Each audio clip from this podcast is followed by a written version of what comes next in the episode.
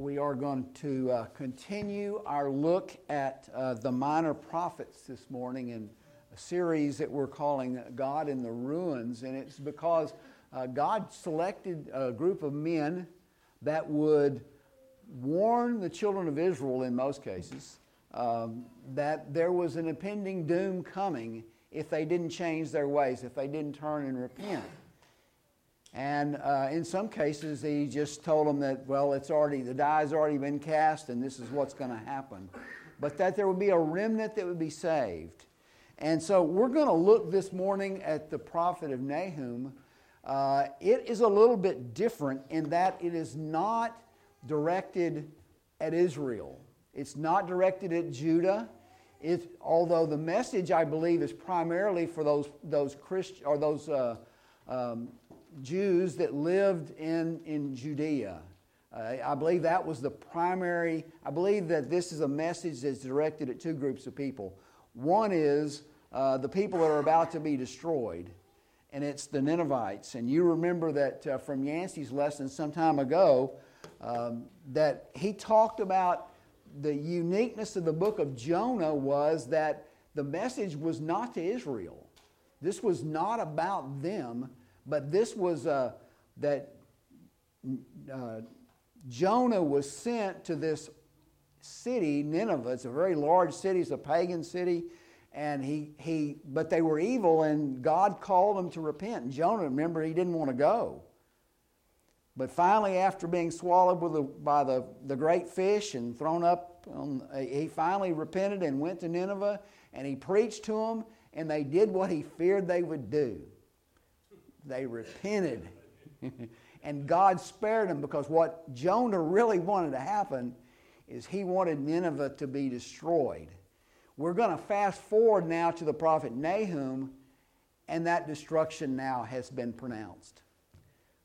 You know, it's too late to go back. There, there's, there's a point in life that it's too late to fix it.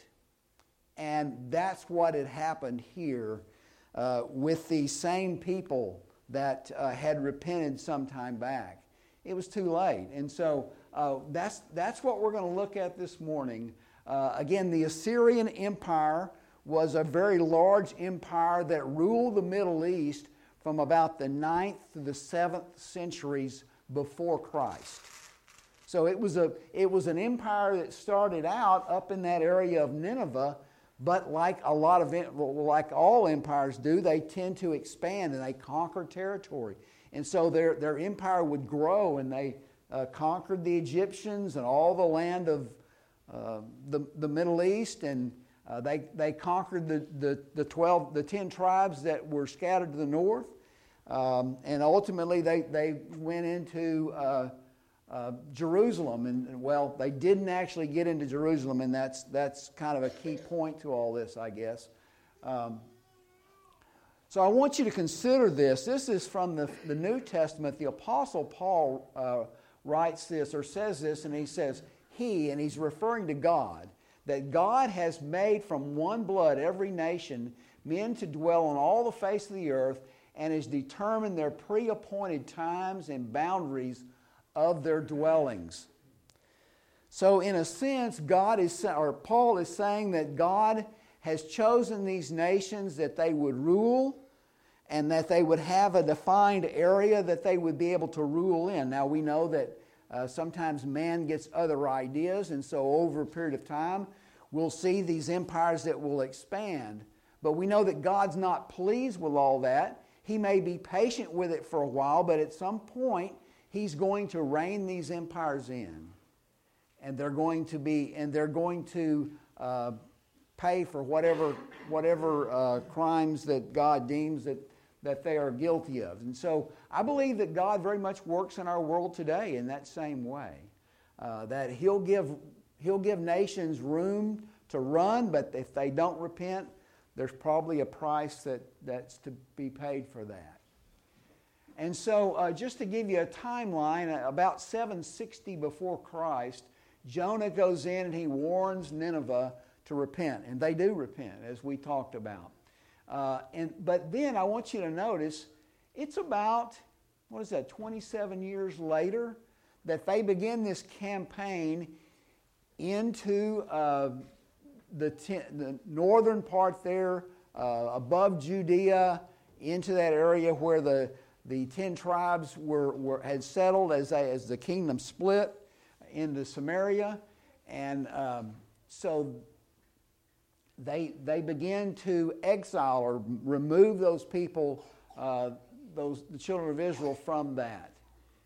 And then about uh, 721 BC, the city of Samaria. Samaria was the capital city of that land that was known as Samaria. And so it took them about three years. They surrounded the city, but uh, in uh, 718 BC, they, they took that city. They also captured about 46 cities in Judah. Now, think about this. This is this empire that it's taken over pretty well everything, and it's taken over actually 46 fortified cities of Judah.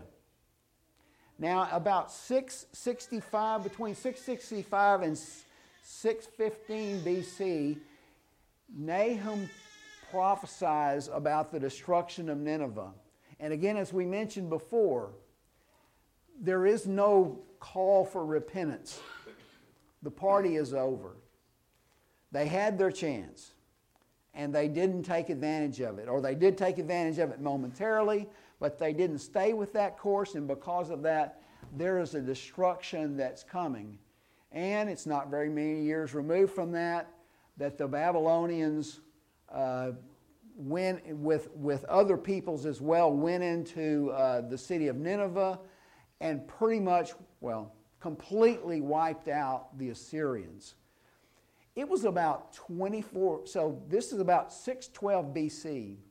It was 2,400 years before they even were able to extract any remains when God pronounced destruction upon the Ninevites, he meant utter and total and complete annihilation and destruction. The Ninevites, uh, the Assyrians were a brutal people. When they would go in and conquer these areas, they didn't just conquer them, but they would go in and torment them and make fun of the people. And, and I'm not talking about call them names, I'm talking about cut their legs off. I'm talking about poke sticks in their eyes and watch them walk around blind. I'm talking about horrible things like that. Uh, and, and mocking them and laughing at them while they're doing that. So I want to start with looking at uh, King Hezekiah in his reign. Uh, King Hezekiah was 25 years old when he began to reign in Jerusalem. So he was a king of the southern kingdom. He was, he's the king of Judah. Uh, and it, the scriptures tell us that he did that which was right in the sight of the Lord. And it says that uh, he trusted the Lord God of Israel so that after him was none like him among all the kings of Judah, nor were there any before him. Now think about that. That is a that's a pretty strong statement to say that this king was more righteous than any before him or after him. We're talking about Solomon. We're talking about David. We're talking about all these guys. But this guy, he trusted in the Lord. He put his trust there. He didn't put his trust other places. And he put his trust in the Lord. And because of that, God blessed him even in this, this horrible and difficult time. There was a king of, of uh, Assyria, and it was King Sennacherib. And Sennacherib as we've already mentioned, uh, he captured the 10 tribes and he also captured the 46 cities. Now, as they begin to take over the area of, of Judea, um, King Hezekiah actually, he, he sent a message to Sennacherib and he said, um, what, what can I do to pay you off? And he demanded a large amount of silver and a large amount of gold. And so uh, Hezekiah went into the temple and other parts of the treasury and got the resources together to pay him off. But like you find with a lot of leaders that have kings that are uh, kings of empires and they're expanding, uh, appeasement doesn't work. And so even the pa- uh, payment of this guy was not enough to stop him. And so he comes to Jerusalem and he, he sends his messengers, Sennacherib sends his messengers and say, you just, you know, tell Hezekiah that uh, he just well surrender because we're going to take Jerusalem. Well, so Hezekiah goes before, the, he goes in the temple and he goes before God and he prays.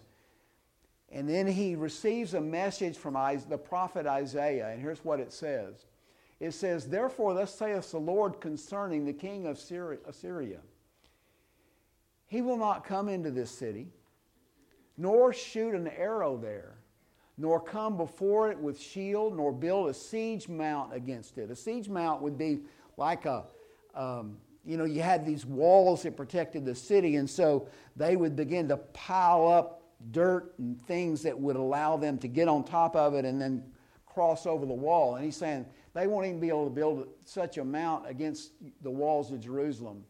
By the way that he came, by the same he shall return, and he shall not come into this city, saith the Lord. I will defend this city to save it for my, my own name's sake and for my servant David's sake. And so he promises Hezekiah that the city of Jerusalem uh, would be spared. And we find out that as it came to pass on a certain night, that the angel of the Lord went out and he killed in the camp of the Assyrians 185,000. Imagine that. You're an Assyrian and your empire is expanding, and you're, you're maybe north of the city of Jerusalem and you go out of your camp and there is nothing but dead bodies. All of your brethren are laying out there dead. 185,000. So, Sennacherib, king of Assyria, he did about the only thing he could do. He departed and went away and returned home, and he remained at Nineveh. Now, it came to pass as he was worshiping in the temple uh, of, of Nishrod, his god. So he worships, he, I guess he goes to his God and said, What happened here? What's going on? How did, how did we lose all these people? So he goes to worship his God Nishrod and his sons, that his sons, um, um, a um, Adrammelech and a Sharezer struck him down with a sword. So think about not only did he not only was he killed, but he was killed by his own sons. And I'm betting that that God would have had him know that that was his sons that came in and did it. Remember that King David was embarrassed by Absalom, his son. God used Absalom to embarrass David when he did wrong in God's sight. And I believe that this was part of the, not only was he killed, but he was humiliated by that destruction being at the hands of his very own sons.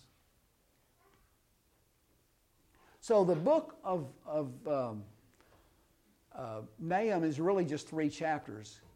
In chapter one, we learn about the nature of God and I, I called him the judge here because he's pronouncing a judgment on the, these people.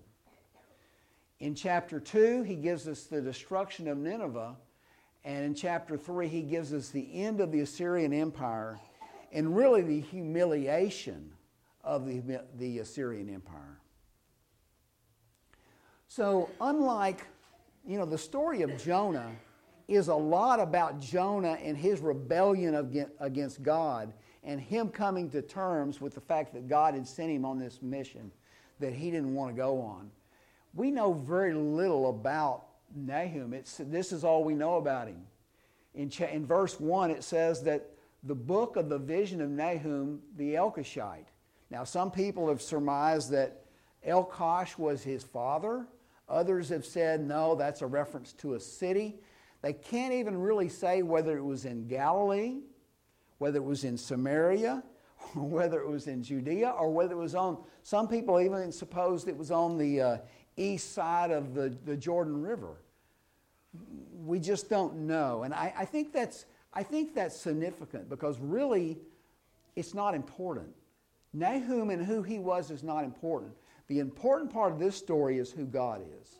And I think, again, chapter 1, I think, is, the most, is by far the most important part of this. So, first of all, let's look at the nature of the judge. It says verses 2 and 3, he says that God is jealous and the Lord avenges, and the Lord avenges and is furious. The Lord will take vengeance on his adversaries, and he reserves wrath for his enemies. The Lord is slow to anger and great in power, and will not at all acquit the wicked. The Lord has his ways. Now, if this were a description of you or I, think about that. If you said, Matt is jealous, Matt avenges, Matt avenges and is furious would that sound like it's very complimentary? Well, see, the problem with what we tend to do is we tend to, when you talk about God, God is a subset all his own. So when we talk about these characteristics, they're different when they apply to God. When, when I'm jealous, or I'm vengeful, or I'm furious, what am I doing? I'm, I'm defending my own pride or my own interest. I, it, it comes out of a selfish nature. When God does this, it's, it comes out of a righteous nature that is, a, that is the judge of the universe and is, is put in this position or is in this position to create a, a world of righteousness. And so the rules are very different it's, it's a righteous thing for God to be jealous because He created and He sustained you. And for you to choose something else other than His will, He has the right to be upset about that and to do something about that. And so it's very different. Let, let me give you this is the closest analogy I could think about or that I could come up with is think about a, a court of law. Okay, for me, if, if I were to get mad at someone and decided that they needed to be taken captive, if I got, went and got them and held them captive against their will for a period of time, most people would say that's wrong. You shouldn't do that. That's, that's kidnapping. That's a crime in itself. So I can't do that. But if a court of law, if someone has committed a crime, if they've been lawfully arrested, if they have been tried according to the law, and they've found, been found guilty by a jury, then they could be put in prison if the, if the crime was, was such that it called for that. So, do you see how that's very different?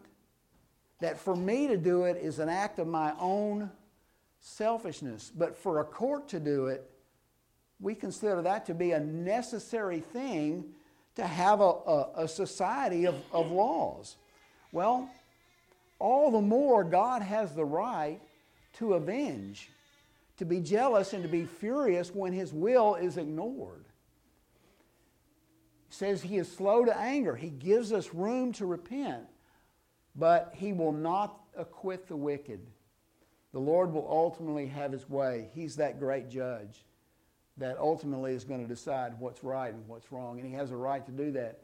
It goes on to say, Who can stand before his indignation?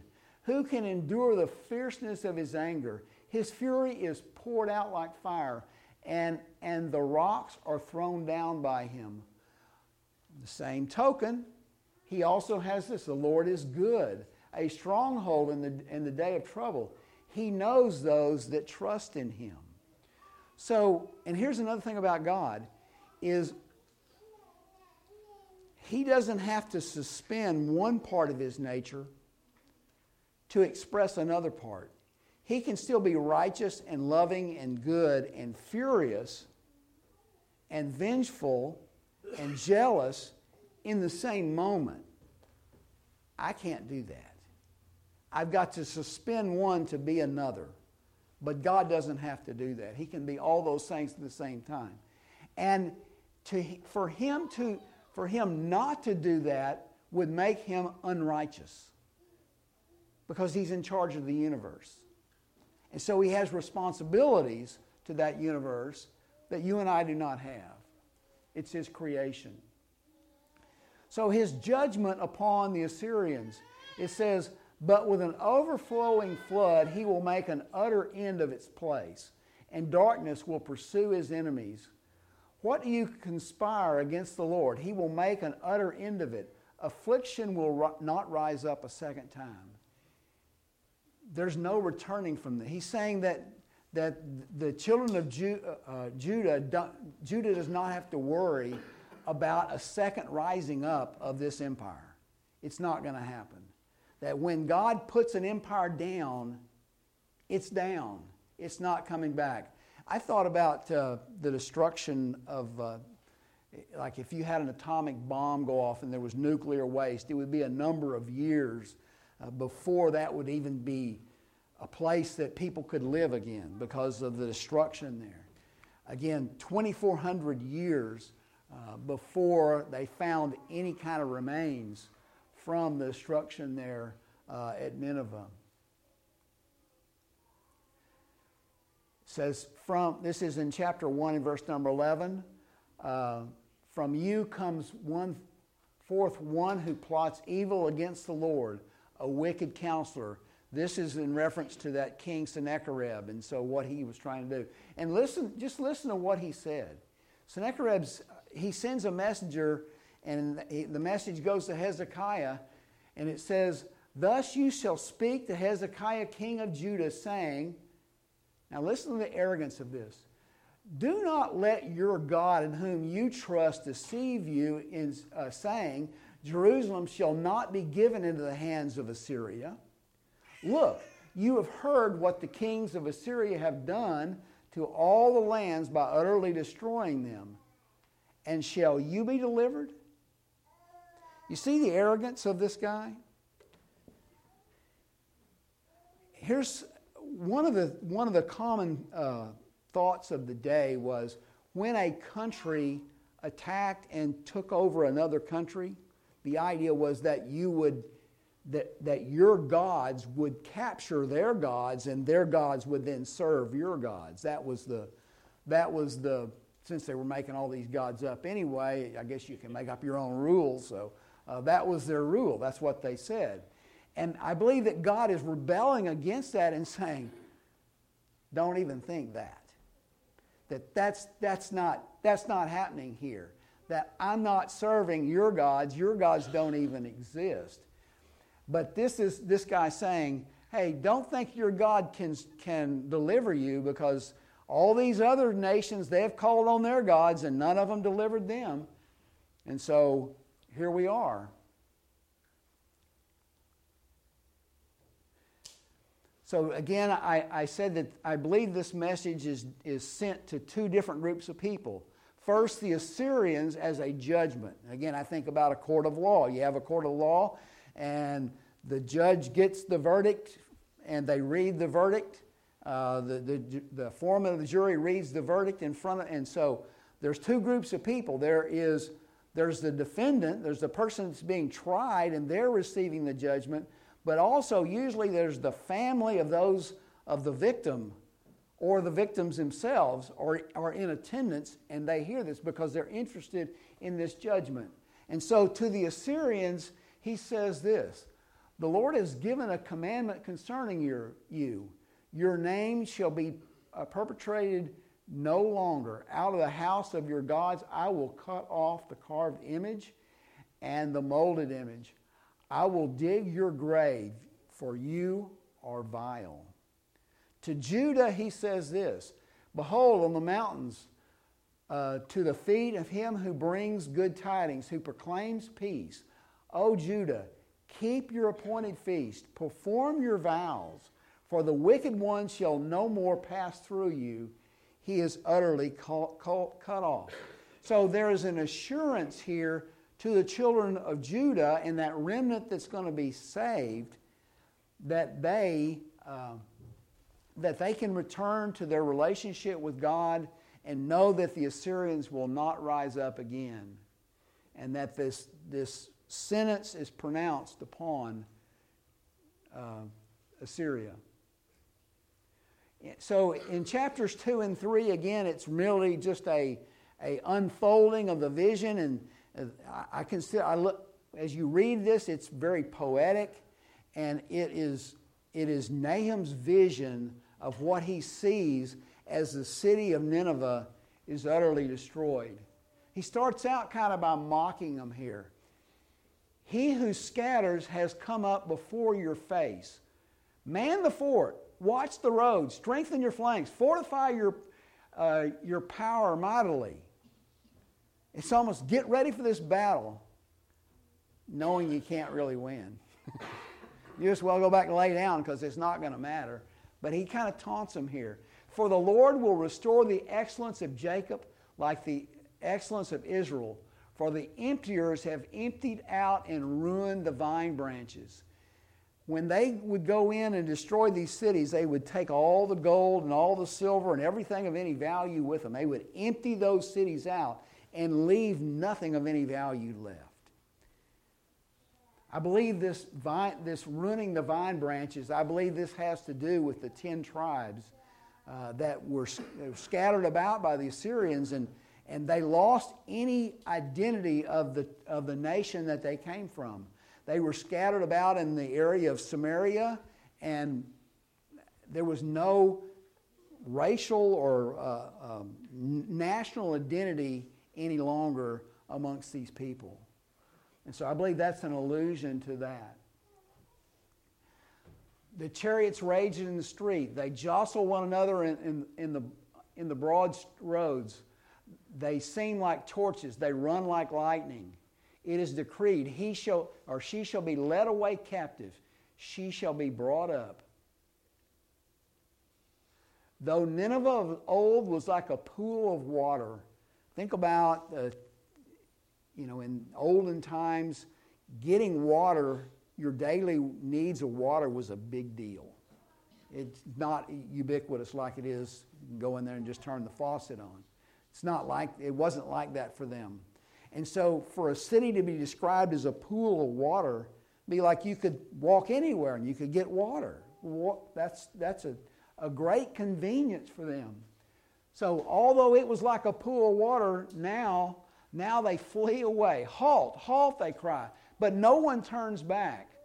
And so then, now we return back to the. Uh, to, I, I, can hear Nahum is, is listening to what's being said. And so the Babylonians, as they come in, are saying, Take spoil of silver, take spoil of gold. There's no end of treasure because they had all this treasure they had amassed from all these other peoples that they had conquered. Of wealth of every desirable prize. She is empty, desolate, waste. The hearts melt and the knees shake. Much pain is in every side, and all their faces are drained of color.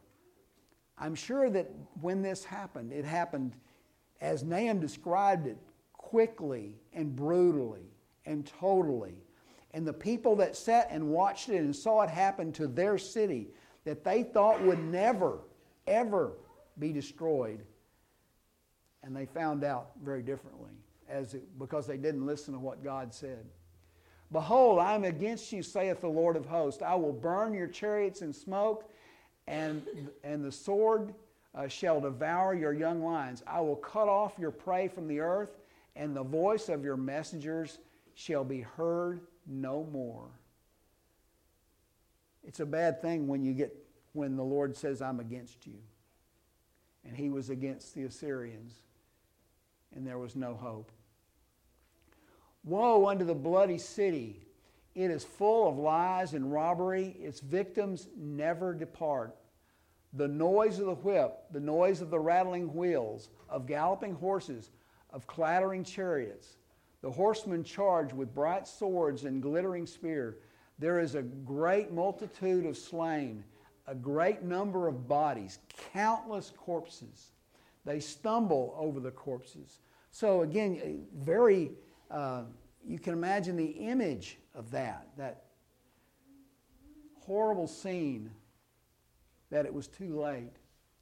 Behold, I'm against you, saith the Lord of hosts. I will, now this is where it gets to the part of, it goes from destruction to embarrassment. So not only am I going to destroy you, I'm going to embarrass you at the same time. I will lift up your skirts over your face. So it's like you're exposed. Think about if you know you took a, a lady that was wearing a skirt and they lifted it up over their face and you could see them. Well, that, that would be an embarrassment. I will show the nations your nakedness and the kingdoms your shame. I will cast abominable filth upon you, make you vile, and make you a spectacle. And it shall come to pass that all who look upon you will flee from you and say, Nineveh is laid to waste. Who will bemoan her? Nobody, because everybody hated them. They had, not only did God hate them, but all the other nations around them had hated them because of the way that they had treated them. Who will bemoan her? Where shall I seek comforters for you? So, again, that's not every verse. It's three chapters. You can, you can read it in 10 minutes, get every verse, but I tried to give you a feel or a sense of, of, of what it says. So let's just look at some lessons that may apply to you and me. Because ultimately, you go, yeah, this is interesting history, but if it doesn't apply to you and me, why does it matter? Here's why it matters Never challenge the sovereignty of God. That's the first lesson I have. Now, somebody's probably thinking, well, I would never do that. And I would submit to you that we probably do that regularly. When we have another God that we put up on a pedestal, it may be the God of money, may be the God of wealth, it may be the God of entertainment, it may be the God of sports, Maybe the God of the NFL. It may be anything that we put above God. You are challenging the sovereignty of God. Sovereignty means supreme power. There's no power above it. And so if you in your life are putting something else above it, we've talked about this before, but idolatry is alive and well in this century. And I would submit to you that probably as God looks at that, he sees that as a challenge to his sovereignty. Don't be guilty of that. So, what happened in Nineveh between Jonah and Nahum? Talk to your children. They heard the first time when Jonah went there, they heard him and they repented. But that change didn't stick. And so, Talk to your children so that they know. And that is passed down. Repentance is more of a state of being and not just a one time event. You know, there's lots of people that hear something and they're moved. They have a passion of the moment and they decide, yes, I need to fix my life and I'm going to change and I'm going to repent and, and then Three days later, they're about right back out there doing the same stuff that they. We've probably all been guilty of that. Every one of us has probably been guilty of that. We're moved by something we read or we hear, and then three days later we forget about that, and we're on to, you know, back to life. So repentance is something that's a continual state. There's great mercy. God is slow to anger, slow to wrath. And there's great mercy before the judgment, just like there was with Nineveh. But once the judgment comes in, that's it. There's no more mercy. And that God will avenge all wrong. That's both a comfort and a warning. Because if God's nature is to punish wrongdoing, we've got to be sure that we get on and stay on his side and not drift to the other side, or we could be part of that. You know, I think of, um, there's a lot of times that I'll see something that'll make me angry, And uh, I would think that, well, if I were in that spot, I would want to get revenge. You know, you see something on the news and someone did something horrible to somebody else, and you'd think, you know, if if that guy got went in there and did that to my family, or if that guy did that to me, then I, I'd I'd hunt them down and kill them like the dog they are. That's that's that's what you that's what you want to do. But we don't have to do that. God will avenge wrong. And when we try to step in and do it, we're saying, I don't trust God to make it right. And instead of God making it right, I'm going to make it right. Again, I think that's probably goes back to point number one. We're, that's a threat on His sovereignty. So I just reference this book, this uh, passage in Second Thessalonians because I think it's appropriate. He says is that He will take revenge on those who refuse to acknowledge God and on those who refuse to respond to the good news about our Lord Jesus. They will pay the penalty by being destroyed forever, by being separated from the Lord's presence and from his glorious power. God is ultimately going to be the judge, and he has the right to be the judge. And because of his nature, he can't but be that righteous judge. He's not going to be able to look at you and I and go, you know, he was a pretty good old boy. He didn't really do what, he, what I asked him to do, but that's not how God works. God's nature is such that his word is what he means, and he's going to avenge those that disobey it. He did that with the Assyrians in brutal fashions. He used the Babylonians to do that and he'll destroy any in this world that are not obedient to him. So I would encourage you to examine yourself to see if, if God is sovereign in your life and to put him there and keep him there as he needs to be. We'll offer a song of invitation. We don't know the hearts of those in the audience, and if we can help you in any way, we would ask you to come as we stand and sing together.